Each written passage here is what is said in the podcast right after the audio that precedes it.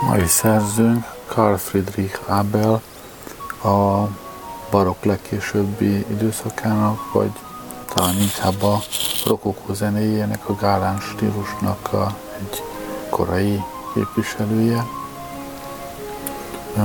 Mint ilyen a határvidéken levő szerző, mind a, a korábbi stílusból, mind az újabbból mutat föl jellegzetességeket. Általában ezek a szerzők nagyon érdekes zenéket írnak. Carl Friedrich Abel határozottan jó zenét ír. Már az apukája is zenész volt, együtt dolgozott Johann Sebastian Bachal.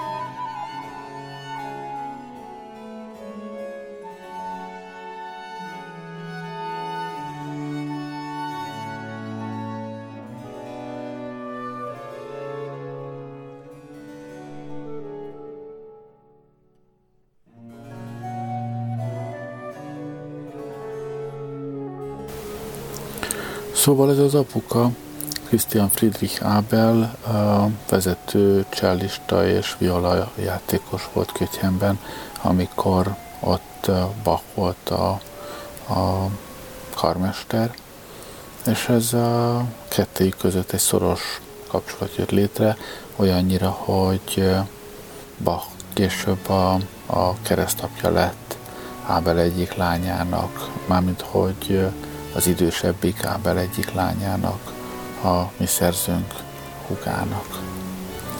Aztán, amikor Christian Friedrich Abel, az apuka meghalt, akkor a fia, Carl Friedrich, a Bach családhoz költözött Lipcsébe.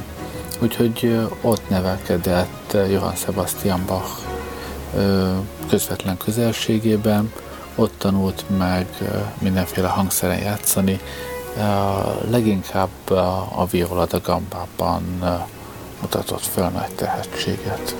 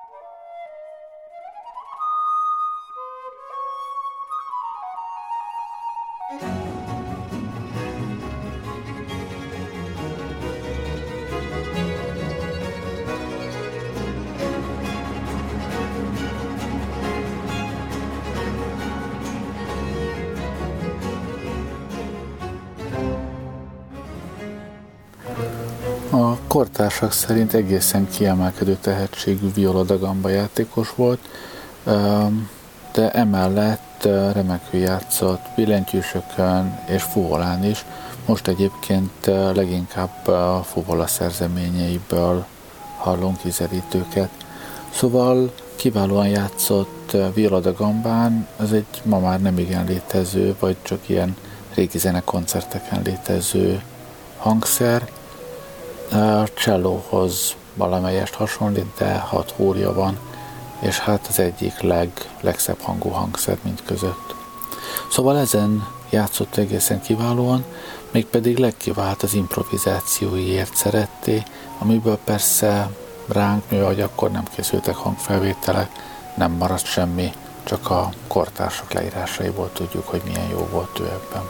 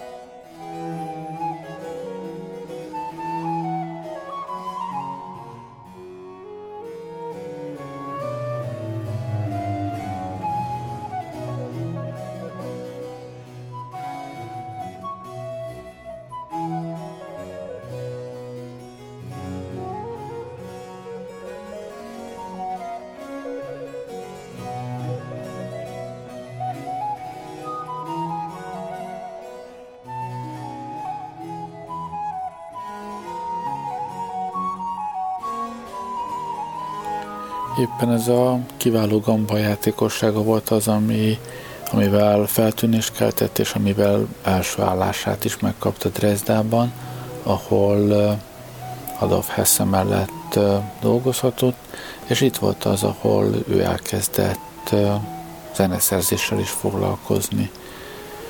A bizonyos kószamendemondák szerint aztán tizenhárom évvel később Dresdából három tallérral és hat szimfóniával távozott, de feltehetőleg ez, ez nem egészen így van, mert viszonylag sikeres szerzőnek számított, és ráadásul akkortájt pont a, a fuvola darabokra rendkívül nagy kereslet volt, igen, igen csak divatos volt, úgyhogy mindenki nyomta ezeket a fuvola darabokat, ő is, úgyhogy feltehetőleg azért olyan rosszul nem keresett.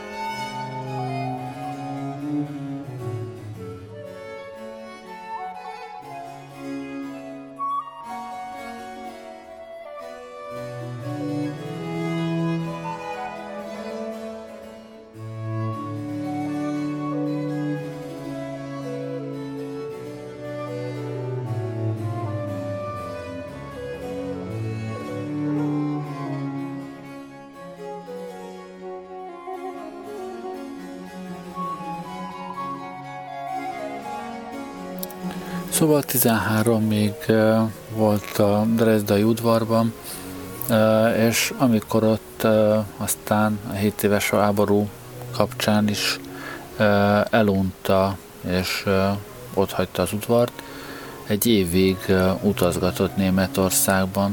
Aztán az, hogy ez az utazgatás valójában milyen körülmények között, mennyire jó módban vagy szegénységben történt, erről megoszlanak a kedélye, de az biztos, hogy meglátogatta többször is Goethét, és mondom, egy évet töltött így utazgatással, mielőtt aztán átkelt volna Angliába, ahol az élete hátralevő részének nagyját töltötte.